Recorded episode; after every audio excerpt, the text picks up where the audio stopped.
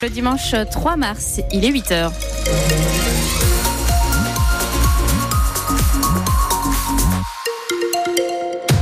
Un ciel nuageux et voilé ce matin, mais de belles éclaircies prévues pour cet après-midi. On fait la météo ensemble grâce à notre page Facebook. Venez laisser un petit commentaire et puis on pourra faire un point plus complet juste après les informations avec Paola Guzzo. Bonjour Paola. Bonjour Marion, bonjour à tous.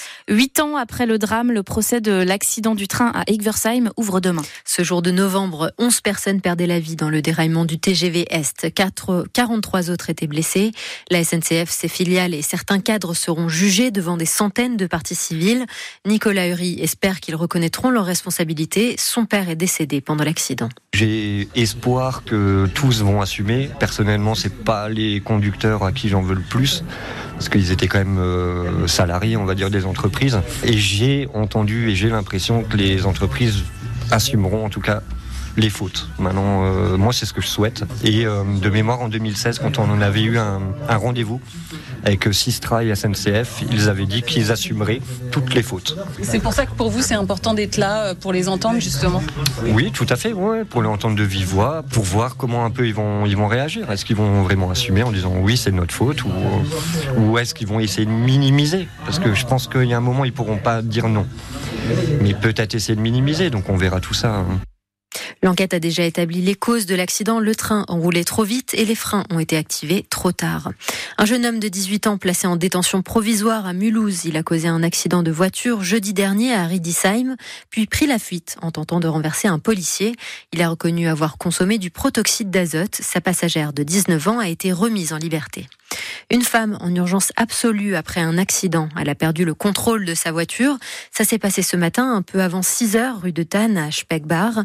Une déviation a été mise en place. Ils protestent contre la suppression de 193 emplois. Les salariés de l'entreprise allemande Duravit ont manifesté hier à Bischwiller. Ils étaient près de 300 dans les rues avec des élus pour dénoncer la relocalisation des activités du site, notamment en Égypte et en Tunisie. Olivier Vogel. Beaucoup ont des croix à la main, d'autres des pancartes. Ils ont sucré nos emplois pour saler leurs profits. L'heure est à la résignation et un mot revient sur toutes les lèvres. Trahison. Car les salariés avaient accepté de travailler 40 heures payées 37.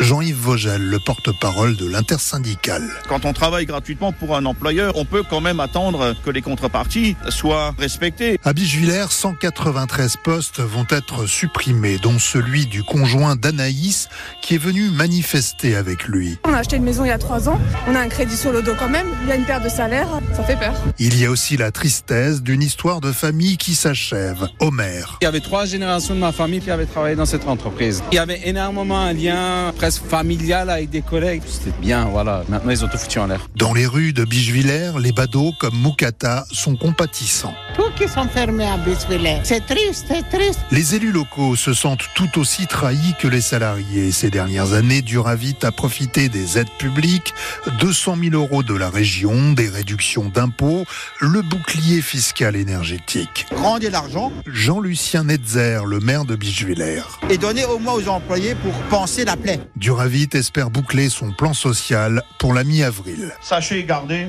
courage et fierté. Merci beaucoup. Un plan de sauvegarde de l'emploi est en cours de négociation par les syndicats de l'entreprise. Et c'est la fin du salon de l'agriculture, une 60e édition marquée par la crise agricole. Les agriculteurs se sont mobilisés pour réclamer des prix plus justes pour leurs produits, par exemple. Alors quel bilan tirent-ils de cette édition? Faridanoir est allé leur demander. À quelques heures de la fin du salon, Thierry, éleveur de vaches Gascogne des Pyrénées, fait le bilan. Un salon spécial, bizarre. Il était dans les heures avec les forces de l'ordre le premier jour, une journée gâchée, dit-il. Mais il repart quand même avec un esprit positif. Un salon plein d'espoir. On espère qu'on va être entendu et qu'on ait gagné le cœur des Français, voilà, qui vont manger plus de viande, de la bonne viande de qualité, oublier un peu ces viandes qui sont importées d'autres pays et qui est pour nous une concurrence déloyale.